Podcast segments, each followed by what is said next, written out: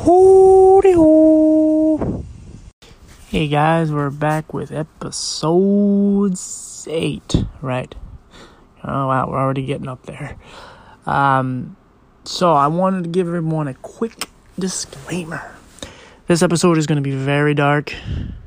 Uh, there's no way around that, and it's for the betterment, though.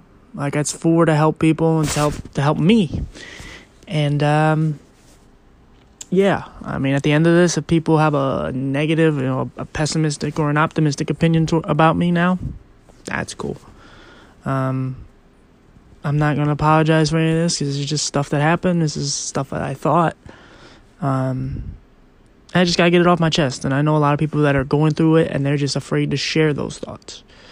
They're afraid to express this because they know people will look at them different. Well, the good thing for me is I know people already do that with me anyway. So, why not try something else? And uh, you got to own your truths. You just have to. So, like I said, this is going to be a very, you know, dark and cloudy storm coming. No, I don't know. It, it, it's like I said, the severity of this episode, what comes from it, comes from it. I don't care. I just want to help people and I want to make myself happy. And uh, like I said, at the very end of the episode, there is a light at the end of the tunnel that I will talk about, but I need to get through everything else before. And uh, I've been holding back on this one, knowing I've been wanting to do it, but we're going to get it out of the way. And I think it's going to end up being one of the better ones. So, yeah, guys, please listen and uh, know that I care about you all that do. And uh, we're going to get to an ad, and then back to the show. Hey guys, we're back with your favorite part. Back with your favorite part. It's the ad. Um, my ad is Anchor, and I'm just happy with this because of how easy it is. Um, as I've said in many episodes, um, my depression beats me up, and if this wasn't so easy to do, I would have given up on it pretty quickly. And now I'm very, very committed. Um, you can download the app at any app store on any device. Um, you can get it on, you can also check it out on their website, which is anchor.fm. And like I said, the tools are very simple. Just hit record. Once you make an account, and once you got your audio, you can put in little drops, put in music, you can trim things down. It's on all platforms like Apple and Spotify. Um, yeah, guys, check it out. Hope you enjoy. And uh, back to the episode.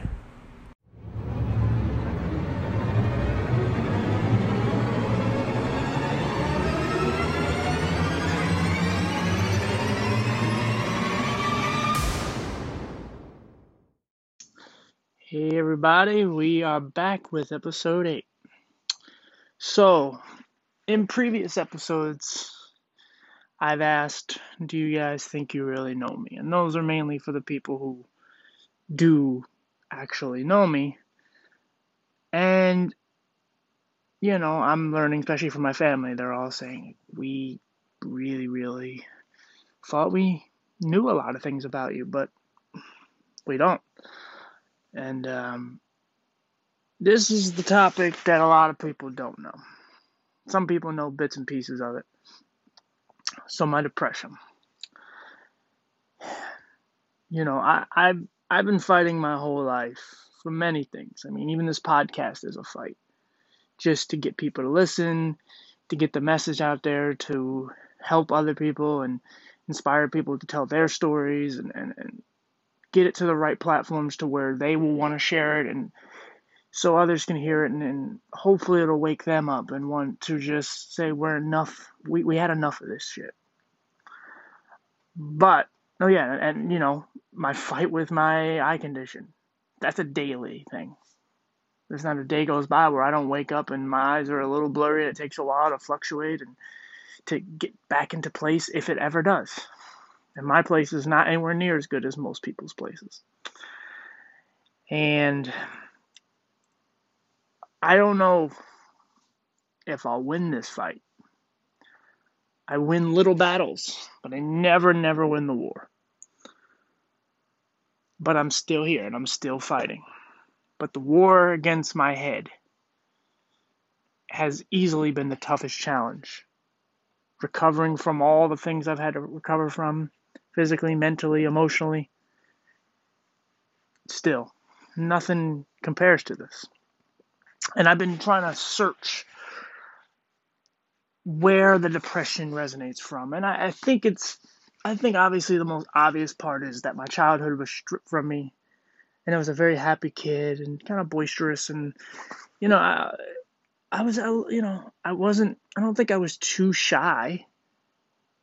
And then metaphorically and literally, the lights went out.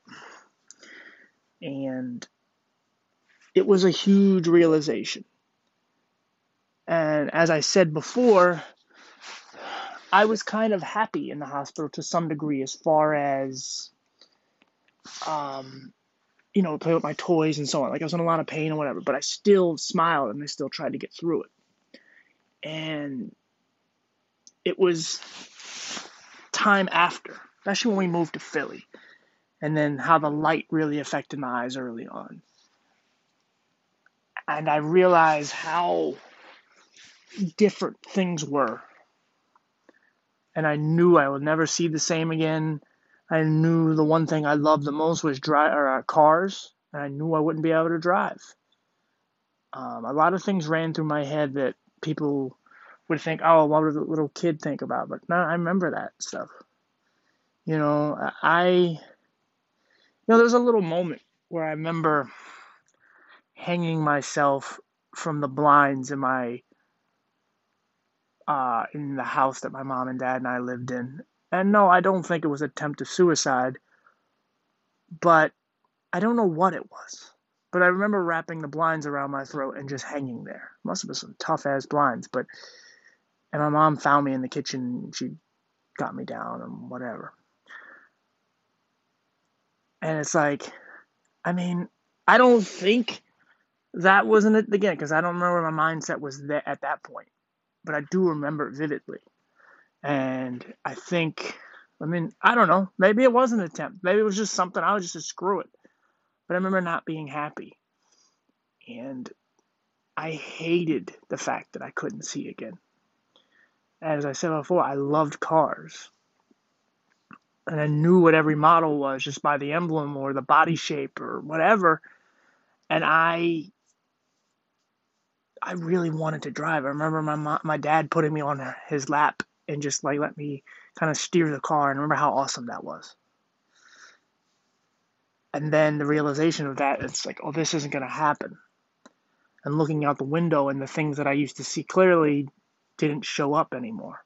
Everything was just a blur. And then going to daycare and going to certain places where people looked at me differently.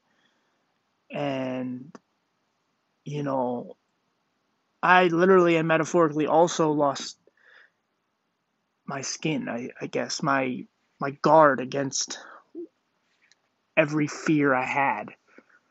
You know, now everything is sensitive. You know, my eyes, my skin, and I realized I didn't have the confidence that I once had. Not that I had a whole lot, I mean, I was a kid, but I wasn't like I was at that point in time. And, you know, I, like I said, it has to have come from that time. Um, even the anxiety, all that had to stem from that part right there. And the more I went to Philly, and the more I would walk into poles, um, and I couldn't keep my hat over my head. I'd have to, you know, like as I said before, just completely down over both eyes, blocking the light. I just walk into things and kids teasing me and then not having friends. And, you know, I've always said that I'm a very loyal person. And my mom will remember this because I don't really trust many people. And I remember she had this lady that she worked with, I think helped do her taxes, I believe, and she promised to take me out for ice cream. And she never did and that like hurt my feelings because I really thought she would, and I put my faith in her.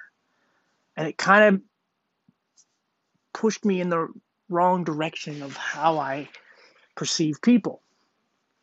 But that's kind of how people have uh, that's that's basically the end result of what people have given me through the years, most of them, of course. And you know, my eyes, as I said also, that I'm a very visual person, and that's the irony of me. And every time I try to feel sexy or cool, my eyes take that from me.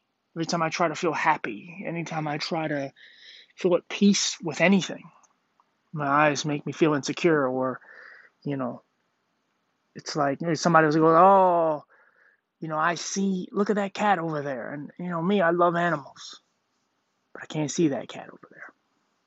You know, I jokingly said, you know, my, my, my term for it is I envisioned it. And it's cute, but there's a lot of pain that comes with that. Um, you know, I wear my visually impairedness very well, I guess, but it's all pushed inside. And I joke a lot and I try to find my way through life, but it it, it takes a toll on you after a while. And um, you know, and then when the schooling came and all the stuff I explained with that, I never really got to recover. You know, when I finally started to see a little bit better and I got to take the bandages off and I got to do all these things, then life hit me right away. I never got a chance to grow up. I never got a chance to feel what a lot of other people felt like. I had to watch kids play with their families and enjoy their friendships and you know dating and all these different things and i had to wait forever to get anything every day was a struggle and and still is. One of the things i want to make sure people get clear when i say all these things some of this stuff is still going on today. Um and my schooling was absolute like for a good part of it was terrible. And I never got to like I never had any real confidence. And I never had many real friends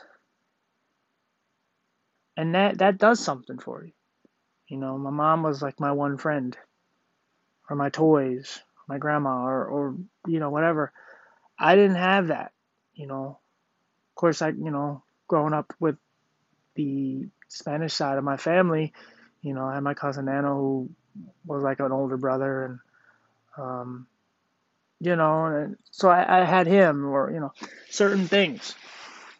Uh, I didn't have any animals at that point in time. Had a dog here and there, but we kind of got rid of her because she was too rambunctious. Uh, German Shepherd named Nadia. She was a pretty girl, but you know, anyway, I didn't have that. So I really had to figure out how do I cope with this new lifestyle, with this new frame of seeing, and it, it wasn't good at all. And you know, my thoughts just got super, super dark over the years.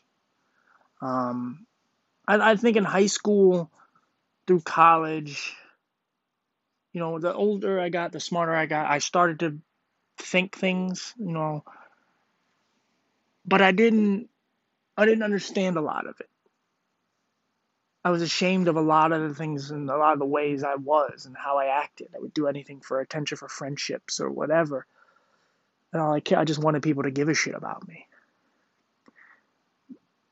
But then it took a turn somewhere between high school, college, first job, all around that area. And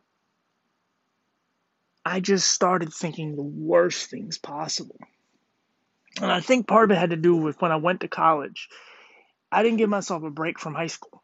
I just jumped right into it. And then, like, nothing changed. I still didn't have any friends. I still, like everybody I did talk to in high school, they all went their separate ways. And I'm in college doing more work and not giving a shit.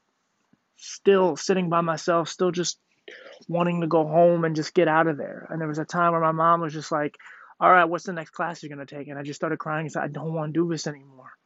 tired of doing this shit. I just got done doing all this stuff.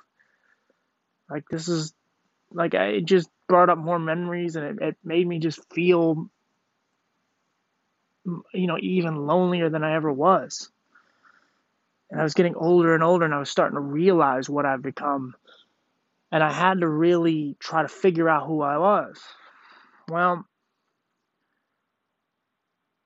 the more problems I had, and the less people, the more people that disappeared, and the less people I had in my phone contacts. Like I used to joke and always say, like I think I've deleted more phone numbers in my phone than I've added and you know the, the whole ghosting kicked in with kids and you know young adults and shit and everybody's just blocking you for no reason or disappearing and they don't give you any real answers. Well that goes back to that lady with the ice cream.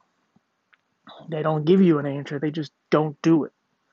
And yes no i'm not holding a grudge against her anymore but it hurt at that time and it continues that's what people have always done. Um, and I think the thing that pushed it over, I we eventually came down with bed bugs in our household. I don't really remember a lot of it because I suppressed it so much because I was so depressed and so frustrated because I you know, I'm not going to sit here and say, like, oh, I'm the cleanest person in the world. Like, I clean my house and I do all that. No, because some stuff I can't see. And sometimes I'm in, a, I'm in an emotional state that I don't want to do anything. And I, and, and it's, it still goes through that. And when we got bed bugs, you know, or what I was trying to say is that I'm, I'm really big on being clean, just smells and, and whatever. And I felt so dirty. And, you know, a lot of times I was the only one in the household. Mom would be working or whatever. My sister just would go out and play with her friends and just not come home. And I'm just sitting there getting torn up by bugs. I can't sleep. And I'm just crushing them with my fingers and they have a certain smell. And it, it's disgusting. And the fact you put have to put all your clothes in the dryer and then put them in containers, you throw a lot of stuff away. You know, when we had to cut, we had to try to get a couch. We were throwing the one couch away. It was infested, and we had to get it out of the door. But we had a big air conditioner, and we couldn't get it through there. So we had to cut the couch, and when we did, they just poured out. It was gross. And I just remember a lot of nights just being in bed, kind of holding myself and just crying because I one, I was ashamed of it, but two, you know, like I, I didn't want to go any places. I didn't want to give anyone else that. I, you know, I just had more and more evil thoughts just pouring into my brain. And I just, I honestly, I just wanted to die. And I know some people are like, well, it's just bed bugs. And I know. Go through it. Trust me. It isn't fun at all. And I already had all the other, you know, baggage and we finally got rid of them after whatever it was, five months or whatever it was. But I still, anytime something rubs against my leg, where's the covers, it's the cat's tail, I still constantly worry that I'm going to get them again because I never want to go through that again. And so then my thoughts I kind of came out of the bedbug thing, but still worrying, still scratching and, and you know, feeling my body and just because I, you know, another thing, as I said before, my skin all burned off, so I have very sensitive skin. So I'm I break out to really bad uh, uh, detergents and, and stuff like that, and I have bad allergies. So it's like there's a lot of things that look like that. So I would be tearing my bed apart and call my mom and say, Hey, I'm tearing the bed apart. I think we might have them again. And it wasn't that at all. To the point where a lot of times I would lay, I would flip the mattress over and sleep on the bottom of the mattress with no covers or anything because it'd be white. because when they bite you, you know, they track they track blood. And I would wake up and there'd be no blood, and I'd go, okay, it'd make me feel a little better. But one of the things that got really, really bad through that, within that, and then got it just exponentially shot up after was my anxiety. And, you know, and again, my, I was still having eye problems and, and everything else. So there's times where I would be with my mom, and I remember one incident. I don't know who the person is. I couldn't tell her. She probably wouldn't even know. But I remember we were at Weis grocery store. Not excuse me, that's down here. Uh, Shoprite in Philadelphia, and a friend of hers she knew came up to us, and I'm fighting all these battles in my head, and I'm just, I hope I die and fuck life and and, and all that and he sticks his hand out and like you know it really is a lot like movies where it's like it's very muffled even though they're speaking normal but you're so deep into battle mode and trying to survive your mind that you don't really give a shit and you don't really hear what other people are saying. So he sticks his hand and goes hey i'm so and so nice to meet you and you know i want to be like hey man nice to meet you i'm tj blah blah blah and I stuck my hand out and I went, hey, nice to meet you, I'm TJ. Like, again, I, am you, you seem like a nice guy, I'm sure, whatever. But he probably thought I was a total shithead. Like, just a douchebag. And he, he had every right to feel that way. I'm not saying he did, but he had every right to feel that way. Because that wasn't me. I was lost somewhere in my head. Um, and I remember just walking around Philly. A lot of times my mom would be gone, and I'd just be walking around by myself, like ready to cry at any moment. And I'm thinking the worst of worst thoughts. Like, you know, I see a girl, I go, I, I want to rape her, or I want to kill that person, or I want to, you know, I want to punch that old lady in the face. I want to, like, all these irrational, horrible thoughts that I would never go through with and a lot of people do go through these thoughts, but they never ever want to talk about it. And yeah, I know it makes me vulnerable to a lot of things and it makes people look at me different, maybe, but I don't really care anymore. Because the only way to help people is to basically open Pandora's box and just let it all out. I, I you know, it sucks. Um, and then, and then when you see people who have things that you don't have, the animosity that you grow towards people that have done nothing to you. You see a happy couple, you're just like, I hope they die, or I hope they break up, whatever. You know, something bad happens to them. You know, I don't judge anybody because I understand how dark someone can feel. You know, I'm not a super religious person. I'm not one of these like, oh, the devil took over. No, I don't know what it is. You know, you could say it's a chemical imbalance or whatever. It's something. And it's it's terrible. And it really is this dark cloud pours over you. And you know, when it comes to my anxiety, I I I couldn't take it anymore. It was beating me up so much. It was taking me to the hospital multiple times. Remember, and I'm not I am not a give me attention. Like I like attention if I'm with a girl or you know, it's nice to have attention from people care about you and so on. But I'm not a me, me, me, me, me guy. And you know, I was having so many panic attacks. And one of my biggest things was any girl that I ever had sex with or did any physical sexual contact with, I would panic afterwards. It would ruin the entire experience, even if it was terrible or whatever. I I would panic about three things uh, STDs, pregnancy, and bed bugs. See, because we never knew how we got the bed bugs. So it immediately just was brought to my attention by myself, and maybe, you know, my mom said it's possible to me or whatever, bringing a girl over there. So thinking, you know, I got bed bugs from some girl I brought over. And so that just stuck with me. So any girl I ever fooled around with, but like I'm just lonely. I just wanted some attention. And of course, you're a grown guy. Of course, you want to have sex. There's that.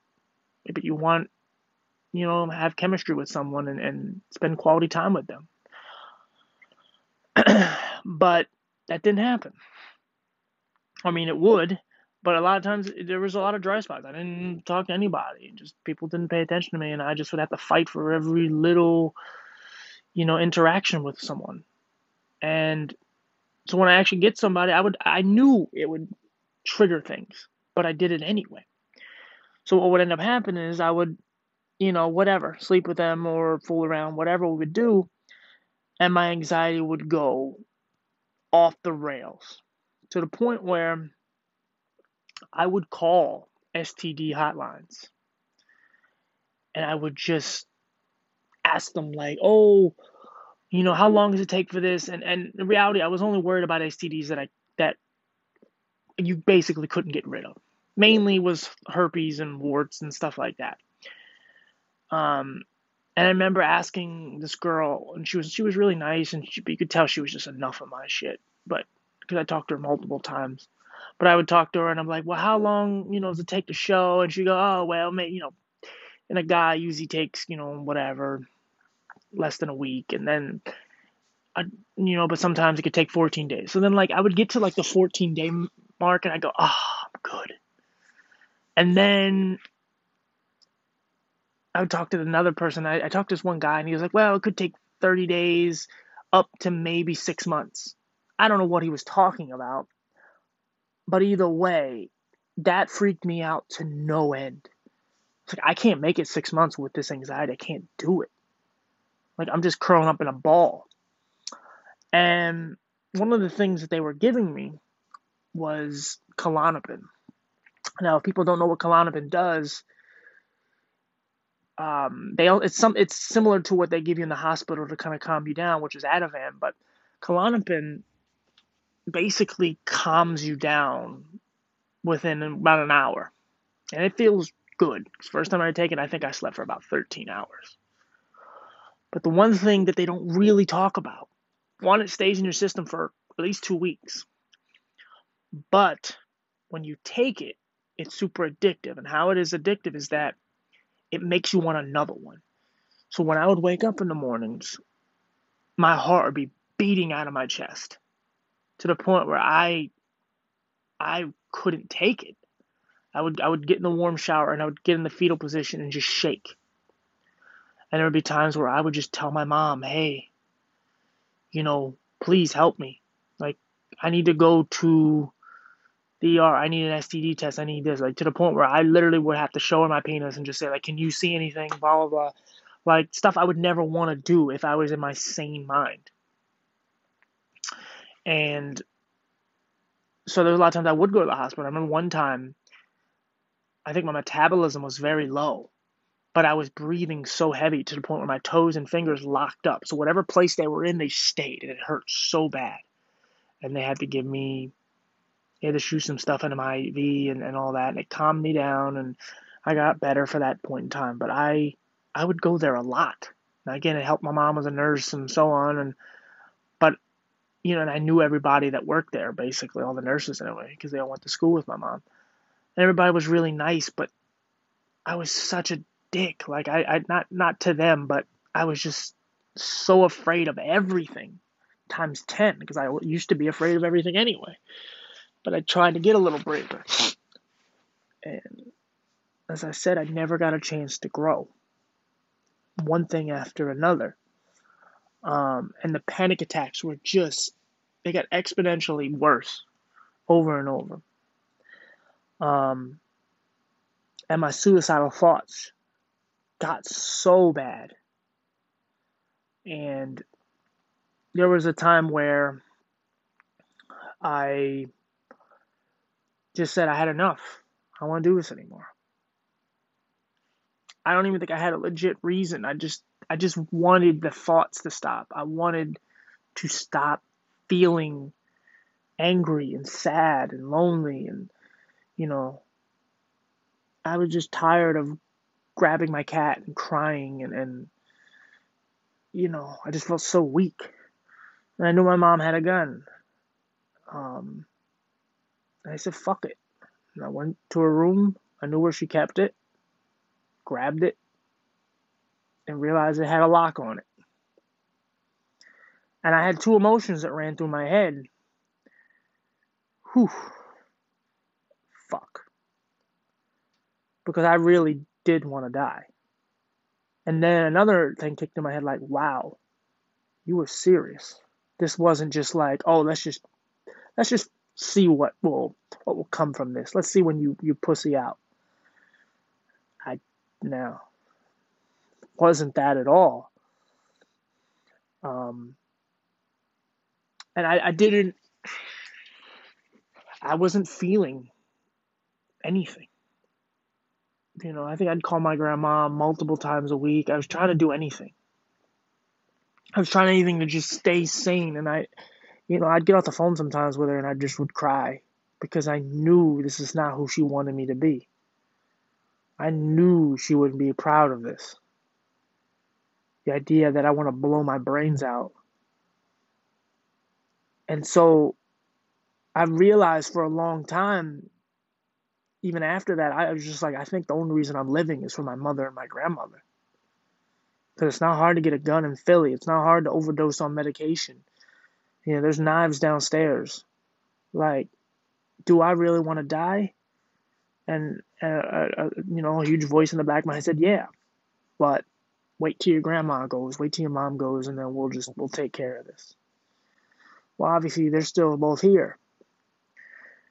And I think my final straw with the anxiety, where I said, you know what, this is bullshit.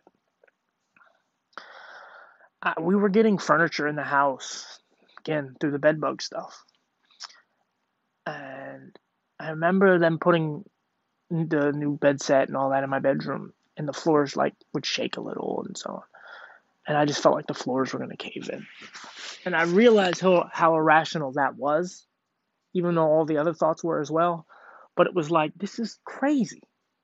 I'm freaking out because of this. And so I, you know, my mom and I just, it's like, yeah, therapy. We got to do it. Um, and I actually, I think I was doing it during that time too, but it wasn't. I didn't have the right therapist. And then she might hate me for mentioning her, but I had a therapist named Cherie. And, you know, I don't know if I ever thanked her because she really did open me up. See, I was never this outspoken. I was never the one that wants to fight for everyone. I had the fight deep down inside. I knew that, but I knew I, I never would ever talk out loud. I'd be the one that just just mumble shit. And and she pushed me. And we actually had legitimate arguments too. But I knew when I left there that I still cared about her. And we became great friends and so on, still friends to this day. But it, it, it opened me up and it made me so much more vocal and it made me come to terms with who I am, who I am and what I want. And it made me have to tell someone. I didn't mean I guess I didn't have to, but it made me tell her, told her things that I didn't tell anyone else. And I realized like, oh, that wasn't that hard. I mean it was, but it wasn't. And so at some point or another we came to it and just said, all right, let's try medication. And the Paxil was what I had at the time. Now I take Zoloft. But it was given to me, and he said, well, it's going to take about six to eight weeks to kick in. Well, the problem is I'm still in full blown panic mode. Therapy's helping a little bit, little things, you know, I'm, I'm constantly watching movies and playing video games and trying to like one of the things I learned to do is multitask. Keep your mind moving, but distract it with multiple things. Like I would play a game, I might play a podcast. Excuse me. Um, I might, yeah, I might play a podcast and then maybe play a game on my phone and maybe have some ambient sounds in the background, maybe drink some green tea, constantly try to do things. And so then that did work. Um, and I had to slowly weigh off the Paxil, or excuse me, the uh, Klonopin. And when it finally got out of my system, and it wasn't beating out of my chest anymore, and I could breathe fully, it felt like rejuvenating. It really, really did. Um, and the medication really did work. I mean, it, it, it did some stuff in my mind and so on, but it really made me feel a little. It made my mind feel clear to where I wanted to go next. So I made a pact. Weirdly, this is why I remember this exactly, but I remember we were in Lowe's in Philly, me and my mom. And that's the thing, I do a lot of my thinking. Like, I probably owe a lot of people apologies, including my mom, including a lot of people that I wasn't a good person to have around. I wasn't talkative. I didn't give anyone any feedback. But I did a lot of thinking for some reason in public. And I remember as we're, we're, she was buying seeds for her garden or whatever she was planting or whatever she was making. Um, and I, I made a pact while she was doing that. I'm like, what do I want today? Do I want to die? Yes and no. Do do I want to live? Yes and no. What do I want more? I want to live more. So there's there's two ways this can go. You do one of these two things, kill yourself when you get home or in the next whatever week or so. Kill yourself or live. It's all you have. It's your only two options. Forget option C, D to Q. Doesn't matter. There is no other option. There's one or two options. Kill yourself or live. Do you have the balls to kill yourself right now? No. Well, then I guess you want to live. So it's kind of an extreme pact, but it's what I needed. Give myself no way out, none whatsoever. And it worked. I'm still here. Um, but I really want to make it clear I still have a lot of these thoughts. Not necessarily they want to hurt people or any of that. But I there's there's always a day where I just want to kill myself. I mean every day I think about it.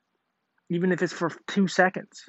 It's just like I don't want to deal with this eye stuff anymore. I don't wanna I'm tired of watching people go through things and, and feel pain and suffer. I just wanna I just wanna be happy do I think I'll ever be happy? You know, like I don't know. And you know, I another thing, like if I didn't have Diva through a lot of it, my cat, like if I didn't have her through all that, it's another thing. Like I would have been dead. You know, a lot of people think, well, you know, oh, you, you have the eye stuff, you have this. Well, the, the reality of it is, I don't know a person. Again, you could say you don't know anyone that doesn't have some kind of mental illness or depression or so on. But when you have a disability and people look at you differently and you realize you have to fight to fit in, or you have to fight to just be among society and you have to do extra things. You know, you need canes, you need a dog, or you need glasses, you need all these things you know, psychologically, that messed me up for a while because I didn't want to do that. I wanted to go the opposite. I was embarrassed. I was ashamed of being visually impaired. I was ashamed of everything I was. So, you know, there's always this misconception that, you know, oh, well, you know, yeah, your eyes suck. But, you know, cool. Like oh, like like it's our one thing in life. Well, you know what? I still could get cancer. I could still get some tragic thing. You know, my family's gonna die eventually. My grandma's gonna die. My mom's gonna die. You know, I just lost Diva. Like, I had friends I care about. They may go. I mean, they will eventually. You know, tragedy doesn't stop happening. There's, there's that you know, it was a very underrated movie, the last Rocky movie, not the Creed ones, the last Rocky movie, where he's talking to his son, and his son is kind of embarrassed by the fame and who his dad is. You know, his dad's Rocky Balboa, and everybody comes up to him. It's like, oh, you're Rocky's kid, and on, and you know, he's kind of avoiding him, doesn't want to be around him because he wants to be known as whatever his name was. He doesn't want to be known as Rocky's kid, and he tells them like, you know life is, you know, no one's going to hit you harder than life. You know, life is going to break you down to your knees, and it's up to you to choose if you want to stay there. And that hit hard because it's the truth. Even if there's days that I didn't completely stand, I may have put my hand up to grab something to pull me up, obviously metaphorically. Um, just the try, lift the finger. You have to fight. Because when you get engulfed into that dark cloud that is depression and anxiety, it's over. Because everything is irrational. Everything that is being told to you is die. That you're ugly, that you're a piece of shit, you're not worth anything, you're stupid. You know, no one will ever want you in life, no one cares about you. You know, anything, any insecurity you have will get magnified times a thousand. And, you know, I don't care if it's a pimple on your face, that pimple will turn into an ulcer. It'll turn into, like, I remember with the STD stuff, I remember, you know, kind of a sidebar here, but I remember going to WebMD and typing in symptoms for things, and it everything STD related would come up because everything because if you have a cold, you know it gives you body aches and you know a lot of things that happen, a lot of STD besides the major stuff, you know blisters and all that. Besides that, uh, basically all the symptoms are the same, and it sucks. You know, same with stress because the stress comes from it. I deal with that a lot. It, it, it, makes me I just I'm I'm out of it. I'm tired all the time. And that's been one of the big problems is that I'm I'm emotionally drained all the time. I don't have the energy. And I take vitamin D and I take all these supplements and stuff to try to you know, for health reasons, but also, and obviously with all this corona crap, but also just to keep me try, try to try to fight anything that's killing me inside. And you know, try to go against the stress. I, I take a protein bar, chocolate chip protein bar, and a, uh, a green tea in the morning, and it's good for you. It's all good stuff. But I, it, you know, it helps, and whatever does help, do that. And I, I'll say a little more in the conclusion. But as I said before, I'm not done with this. I'm winning a lot of little battles. I'm losing them too, but I'm winning some. Obviously, I guess I've won the biggest. I'm winning the biggest battle is that I'm still here. But I still have those thoughts of wanting to die. You know, I kind of go into this paralysis. I lay in bed. I know there's a big knife in my headboard. Now, no, I didn't buy that to kill myself. I really like the knife. I'm, I like knives and you know they have many purposes. I'm not into like knives like people are into guns, but I you know some knives I like, and I have one I keep it here just for protection, and just because it's a nice knife. But it's in my headboard. Just in case I have to grab it and somebody comes in the middle of the night and knocks on my door. Yeah, it happens. Trust me. Regardless, don't have any plans on using it on anybody or myself. But there's times I'm just laying in bed. I'm just like I want to. I just want to fucking go and I want to grab that knife, and my body keeps me from moving. And that's why there's there's always been this unhidden fight in me that doesn't want to let me do the wrong thing, especially something that I can't reverse. I don't know what that is. You know, and kind of getting towards the end here, you know, I'm trying to think of what do I want from life now. You know, you know, I've always said I just want a really good woman in life and you know, whatever, a nice home and all the typical crap people say. I just want to make a difference, even if it's a small difference. You know, that's why I'm doing this podcast. It's a fight for a change in me. It's a fight for the next chapter. It's the positive direction that I'm trying to go. I'm trying to do the right thing. And I, have jokingly said, like, I'm trying to do the right thing for once. But what I really mean by that is, I'm tired of listening to the back of my head. I'm tired of, you know, the quote unquote like the cartoonish like oh the devil and the uh, angel on each shoulder. And one is overly positive one is overly negative but they're both wrong and both right at the same time. And where you have to be is in the middle but they both keep nagging at you you know i've told myself to shut the hell up multiple times out loud in my life because i get tired of hearing it you know like with anxiety there's times where you'll get a breather where you're just like, all right, I feel all right. Okay, it's not so bad. I'm gonna be all right. Blah blah. blah. And then boom, the tingle kicks in, and you just feel that darkness, and you just like, ugh, I hate this. I want to die. Blah blah. You know, like maybe a warm shower helps you out, and then I don't know. Time goes by a little bit, five minutes go by, and boom, you're just back to raging out and constantly just shaking and so on. So anyway, back to what I was saying. What do I want? I just want to help people. You know, I love animals, I love technology, and I love to help people. So the podcast is the start of the first thing. I want to help people as much as possible. I really want to do anything I can to make people who feel like me, not just in this area, you know, with the disability stuff, or anybody who just feels like an outcast, anybody who feels like they just aren't welcomed anywhere. You know, I want to try to find a place that can help give give people that place that they can go to, whether it's a virtual place, whether it's online, whether it's in person, whatever it is. Just want people to not feel like how I feel all the time. And again, I, as I said before, I'm a lot better than I used to be. Trust me.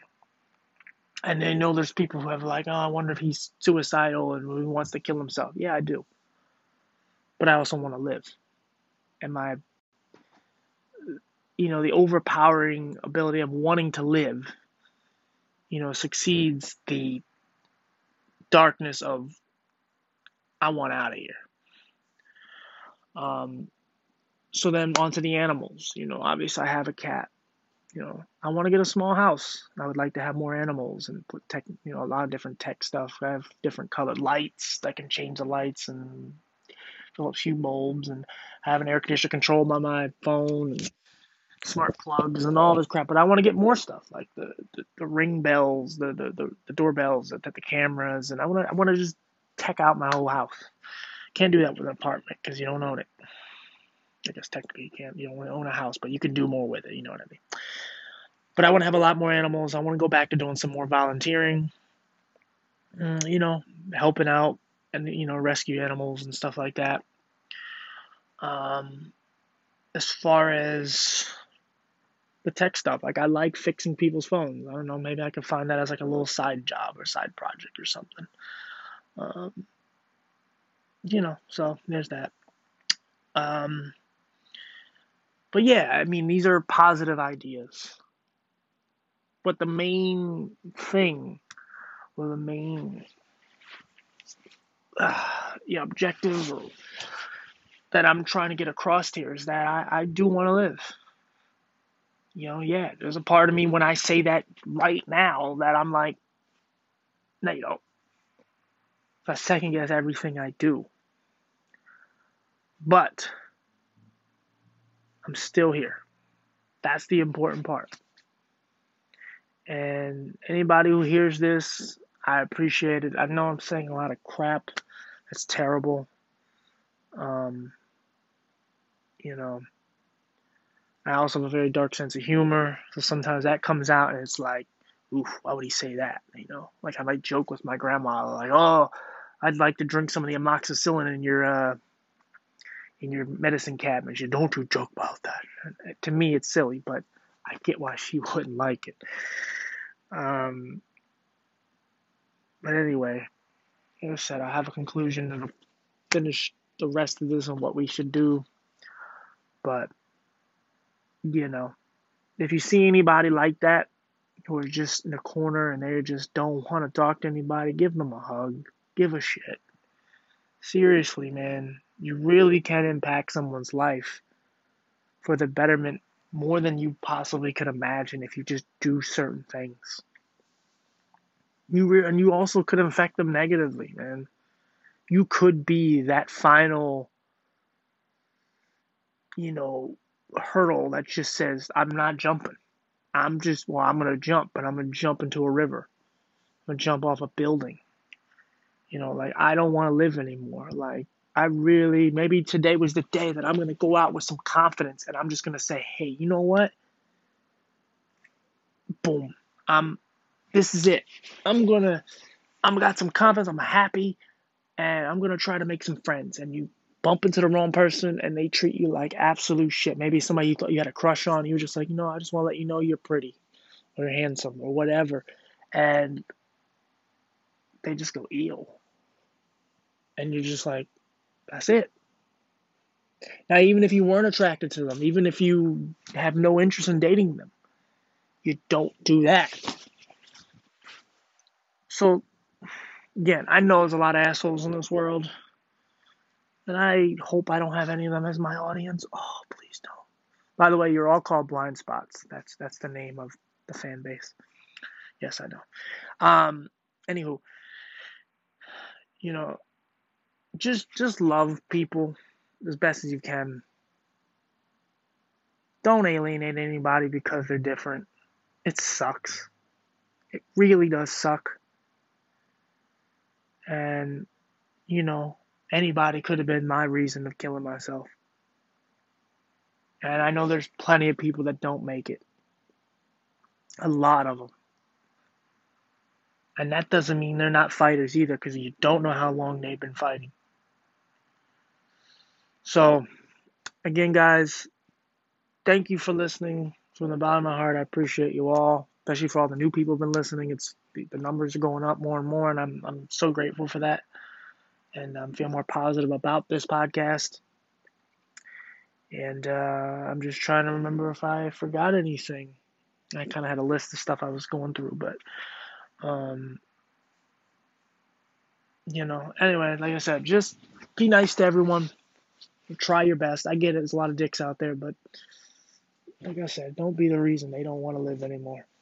Don't be that final straw.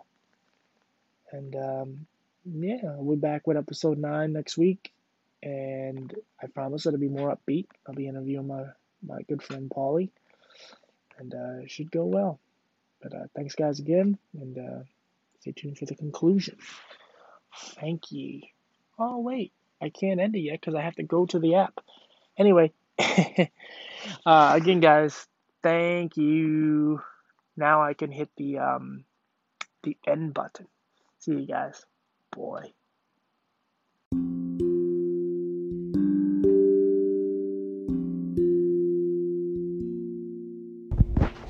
Hey guys, sorry, I had one more thing um, that was in my notes and I forgot to mention for this episode was uh, my little routine to help combat the stress, depression, doubt, you know, anxiety, all the fun stuff.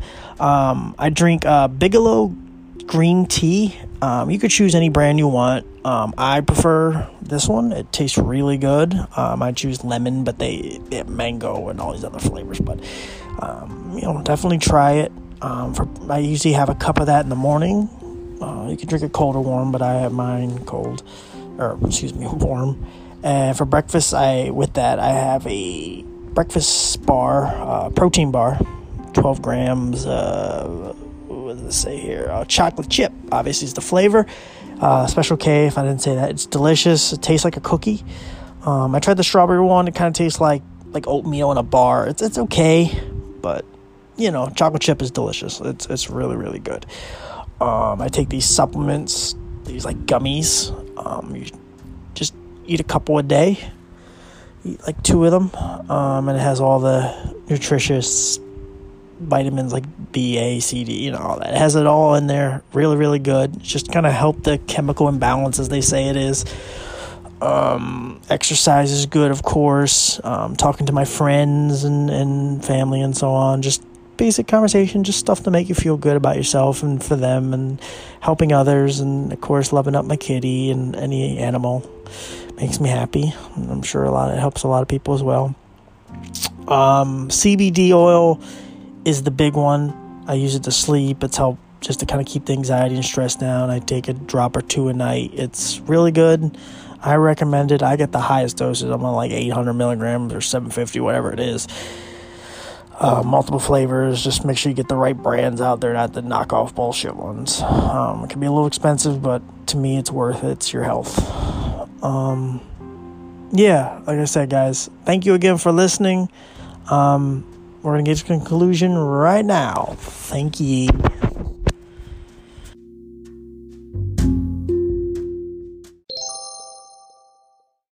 Hey guys, so I'm back with the conclusion. I'm 31 years old. I'm still depressed. I still have anxiety. I still have stress. But I'm still here. I've gone through all those dark tunnels or whatever you want to call them, every hurdle, and I'm still standing. Even if my legs are shaky, I'm still standing. Even if I have to grab onto something, I'm still standing. So, my final thoughts are simple. Find whatever it is that puts you in your happy place. And I know that's cheesy, but so be it. Find whatever it is that keeps you moving, keeps you smiling. You know, if I didn't have my mom, my grandma, my cousin Penny, certain family members, I wouldn't be alive today. You know, if I didn't have my friends like Sue Ellen and John and Julia and Paul and Tommy, Noah, and Dunya and Roxy and Chris and Kevin and, and Sophia. Like, I don't know if I said Noah, you know. Um, I wouldn't be alive, man.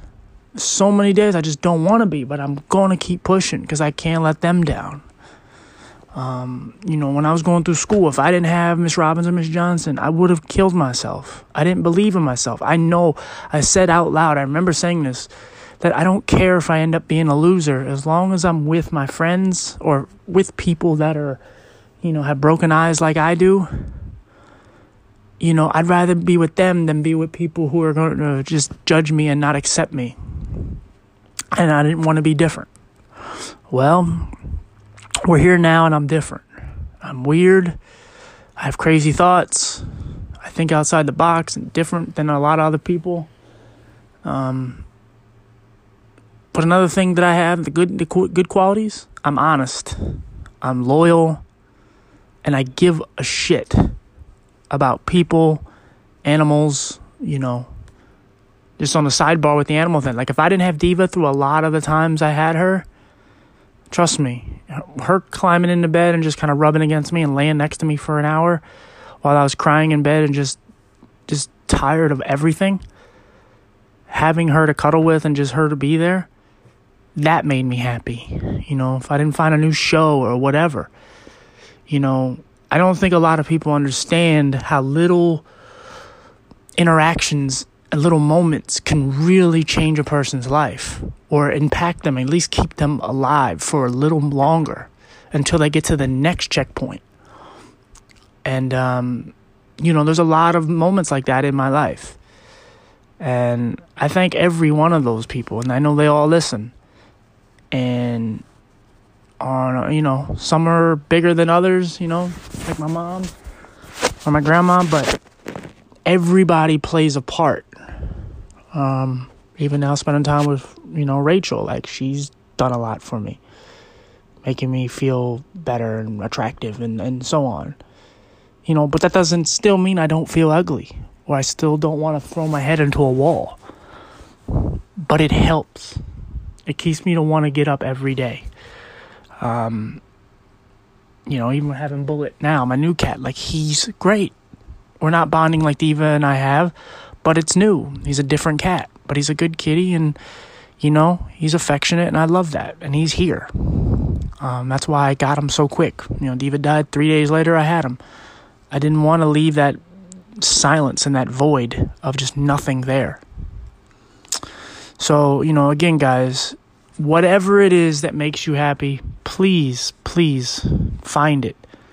You know, find support groups, whether it's on Facebook or somewhere online, whether it's going to them, whatever you're comfortable with. You know, spend time with the people that love you and want you to be around.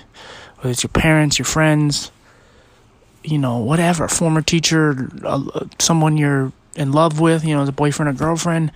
You know, this is not gender bias. This, you know, there's no gender, there's no race, there's none of this. This affects everyone. And, you know, just on a send out, please, everybody, fight. Trust me, killing yourself does silence all the noise, but it causes a lot of noise for a lot of other people. And that's not something you want. Trust me. I'm not religious and I don't know, you know, if you can see down from wherever and look at how your death affects other people. Like if you can watch your funeral, you can watch, you know, you can go into each household and look how everyone's crying over your death, or maybe they're happy, whatever. But if you can, and you can see that, imagine how that's going to affect you. If you think you're depressed before, you know, so you have to think of every angle of it. And again, I'm not saying I'm not a believer that people who kill themselves are cowards or anything. I understand it. Trust me. But I also understand wanting to kill myself and then kind of getting through it.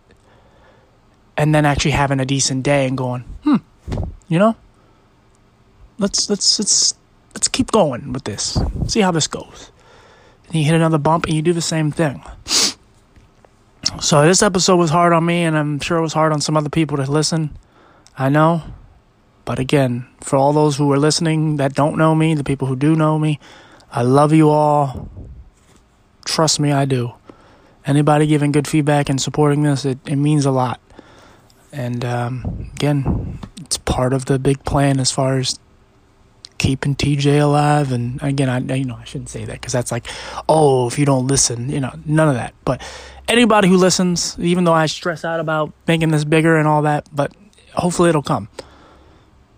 But again, thank you for all. Thank you all for really giving a shit and loving me and supporting me. And even if I can't say it to you sometimes because I'm just in my own feelings and emotions, know I care.